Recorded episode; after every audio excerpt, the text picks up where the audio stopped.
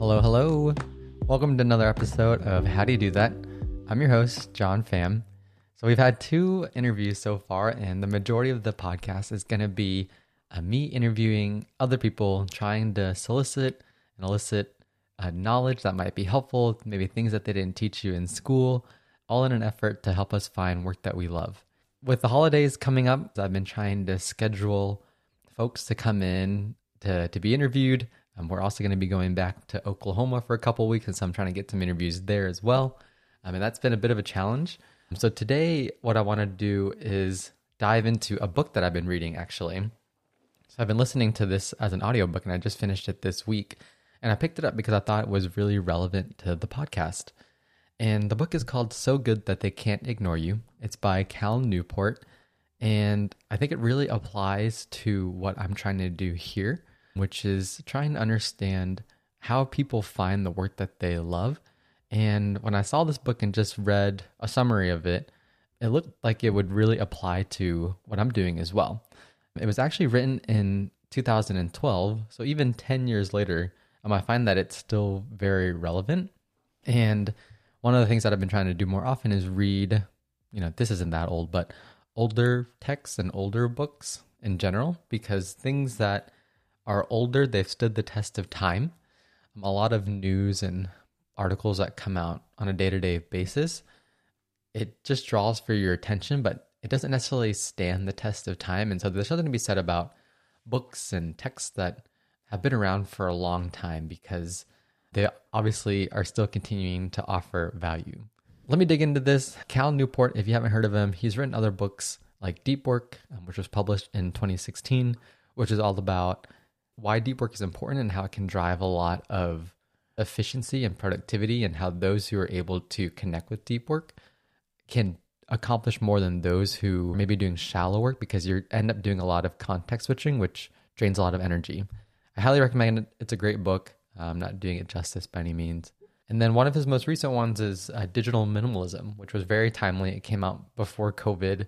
It's about how technology has evolved and how a lot of these Facebook and Instagram and TikTok and others have studied casinos and dopamine and, and how humans respond to these little dopamine hits and when to give them. These big companies have figured this out and they are optimizing to keep our attention span. The digital minimalism book and the deep work book really go hand in hand and they're great productivity books. I'd highly recommend them. But for today, what I'd like to do is I'd like to focus on So Good They Can't Ignore You. So I listened to this book over the last week or so. And as I was listening to Cal Newport's book, I was taking notes in my phone because I was listening to it on Audible. And I found myself, you know, every couple of minutes just writing down a sentence, jotting down notes. And so, what I want to do today is run you through the highlights of that book and how it might apply to your life, how I'm going to try to apply in my life, and how it's going to shape the podcast moving forward as well. So, in Cal Newport's book, he shares four rules for finding work that you love. The first rule is don't follow your passion. He shares that following your passion is bad advice because many people don't know what their passion is or what they're passionate about, or maybe what they're passionate about isn't something that they can realistically turn into a career. This could be something like reading, right? Maybe that's not the most reasonable thing to turn into a career. And I've always agreed with this point that when people are like, oh, just follow your passion, that's easier said than done because you don't just wake up and you're like, oh, I'm passionate about this. You sort of discover it over time. And so I've always tried to strive to follow my curiosity instead which is leaning into what I'm interested in, digging deeper, and building upon that. And I believe that that leads you to your passion as you do it over time. So that's rule number one. Don't follow your passion. That's bad advice. Rule number two is be so good they can't ignore you. This rule is about what you should do instead of following your passion. So Cal identifies two paths to finding work you love. The first path is the passion mindset. The passion mindset is focusing on what the world can offer you. And what this tends to do is it makes you hyper aware of things that you don't like about work. And this can lead to chronic unhappiness in your job, which early on in your career, oftentimes you, you have to do a lot of work that you may not like. And typically early on in your career, there's not a lot of autonomy either. Even earlier on in my career, right after I had finished grad school, when I was working with GE at the time, my manager came to me one day and he said, Hey, John, you know, I have some work for you to do. And he was really good about this. He was really understanding. He was like, Hey, um, this work kind of sucks. It's kind of manual, but we really need you to do it. And, you know, you're going to learn this. You're going to learn how to approach somebody and ask them to do this kind of work because it's just the nature of it. It's valuable, but it's not going to be fun. And I really appreciated that. And I knew that if I could handle this and do this and do it well, that my responsibilities would grow. And sure enough, each time I stepped up and did things that people didn't want to do, that led to new opportunities as well. And so the first mindset is this passion mindset, right? This focus on what can the world or what can the job offer you. The second mindset is the craftsman mindset. And the focus here is what can you offer the world? This mindset leads you to figuring out how to offer value that other people appreciate. I guess I was kind of forced to adopt this mindset, but it's one that comes a little more naturally to me as well. And Cal argues that no one really owes you a great career, right? Like you have to own it and you have to build towards it. Passion follows after adopting a craftsman mindset to get better, which makes a lot of sense, right? As you get better at your role and you become better at what you do, it'll become easier for you, more natural for you, and you'll enjoy that process a lot more as well. So, on our way to finding work that we love, Cal defines three traits that make great work and make for a great role. The first is creativity, the second is impact, and the third is control. So, most dream jobs have all of these traits in one way or another, maybe mixed in different levels, but these are probably the three most critical traits for finding work that you love. They should allow you to be creative. They should allow you to create impact, and it, you should have some control or a lot of control and autonomy over what you work on and how you work. If you're thinking about, you know, which should these traits does my job have, which one does it not have, you might realize that it may not necessarily have all of these areas to the extent that you'd like them to have. And I would bet that most people would say that I have one or two of these things, but maybe not all three, or I have all three of these things, but not to the level that I want. And if most people are saying that, what that means is that these jobs are rare and they're valuable, right? So Cal says that because that these jobs are rare and valuable, you have to build up rare and valuable skills, or what he calls career capital, to offer in return. And I had never thought about career capital in the sense of supply and demand. I had always thought of career capital as like, hey, you know, I'm going to develop all these skills and then find my next gig and my next growth opportunity. But this framework of I'm going to build up these skills and this knowledge, and I'm going to use this career capital to trade that in for more control, more opportunities to be creative, and more opportunities to be impactful as well. So that puts us at an interesting spot, right? Like early on in your career, there's a gap. The things that you create really aren't that good yet. You haven't done it for a long time. You may have some natural skill sets, but there are people that have had similar talents and natural skill sets and they've been doing it for decades, right? And they've been iterating. They're just as talented as you. And so there's this gap, right? So how do we close that gap and get closer to building more career capital? How can we be intentional about building career capital? What Cal argues is that deliberate practice is the way to get there. Deliberate practice can help you gain as much career capital as possible. And so, what does deliberate practice mean? This means intentionally designing activities to improve specific aspects of one's performance and actively seeking feedback from others to refine those skills. And this makes a lot of sense to me. Most of us are probably going to be knowledge workers, and there's really not a clear path to development. And so, as you're working on developing skills, you have to actively seek that feedback from others because you may not naturally get that. The feedback loops are not as quick as, let's say, chess or golf, where you get almost instant feedback, right? Like if you make a bad move, somebody takes your queen, you're going to be sad. If you hook a ball, slice it, you're going to see that pretty immediately. But when it comes to knowledge work, you may not see that impact. You may not even get feedback for an extended amount of time. And so you have to actively seek that feedback so you can keep improving. After this, Cal dives into five steps on how you can apply deliberate practice in your work. So, step one, he says you have to understand what type of capital market you're competing in. Is it a winner take all market or is it an auction market? in a winner take all market, there's only one type of career capital available. For example, blogging, right? You don't really need skills like SEO or formatting. The skill that matters the most in that market is writing well and creating compelling posts. And then there are auction markets where there's a, a variety of relevant skills that could lead you to have a great job in this field. Step two is then you have to identify what type of career capital that you're after. So, what skills do you need to be great at your job? For a winner take all market, this is pretty straightforward. For auction markets, Cal says that we should seek open gates or opportunities that are already available.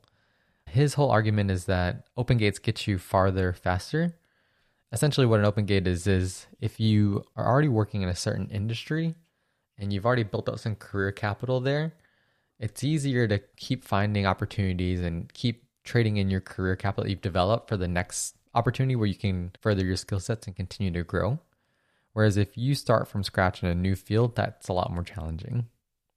So once you've decided what type of capital market you're in and you've identified the type of career capital that you're looking for, the next goal is to define what is good. Like what's the benchmark? And then the next step is what he says is to stretch and destroy. What he's like stating here is that to keep growing, you have to stretch yourself, right? And stretching is oftentimes really uncomfortable, especially when you're getting feedback and the feedback isn't positive. Even though it's helpful, it can hurt sometimes and sting a little bit, especially if you're like putting your best work out there and knowing that, oh, it's not quite there yet or it's not quite good enough yet. But this is exactly what he means by destroy, right? Like, even if it destroys what you believe is good, getting that kind of feedback is going to be really valuable and helping you shape and build career capital. So embrace the honest feedback. And then the final step, which I think is really important, which I'm not very good at, is patience. So acquiring capital takes time. So you have to have the patience, knowing that putting all your effort in acquiring the career capital you need, that there's going to be a payoff in the future. The encouragement here is to stay focused and to know that it's coming. There's going to be a payoff day. Ignore the distractions and continue to grind it out. There's another book that I read called War of Art that really talks about this beautifully. Once you're starting to build towards something and you're trying to develop those skills, there's always this sense of procrastination and there are all these distractions and shiny new things and it can distract you from what you're called to do. And in the War of Art, it's called resistance. And there's all this resistance keeping you from doing that. This is about focusing and ignoring those distractions and getting through the resistance. All right, so let me run through the steps again. Step one, decide what type of market you're competing in. Step two, identify what your capital type is. Step three, define what good is. Step four, stretch and destroy. And step five, have some patience. All right, so we know that deliberate practice is how you get better. One question that Cal addresses is when is it better to stick it out to develop mastery and when does it make sense to quit a job or a role to find another opportunity where you can develop your career capital faster? Cal shares three things that disqualify a job from this. The first is if the job has few opportunities to develop rare and valuable skills. So if you're not getting growth opportunities, then it's time to dip. The second one is if you're working on something that's useless or bad for the world, probably time to go as well. And the third one is if the job forces you to work with people you dislike. So I think all these are really helpful. Like if you're not growing, then this goes against building career capital. If you're working on something useless or that's bad for the world, there's a lot of other great products and services out there that you could develop skills for while also creating impact along the way. And a lot of research has been around if you work with people you dislike, oftentimes people don't quit the jobs that they do, they actually quit their managers and so it's really important that you find people you enjoy working with, especially when we put in so many hours at work. I really agree with these three these three items.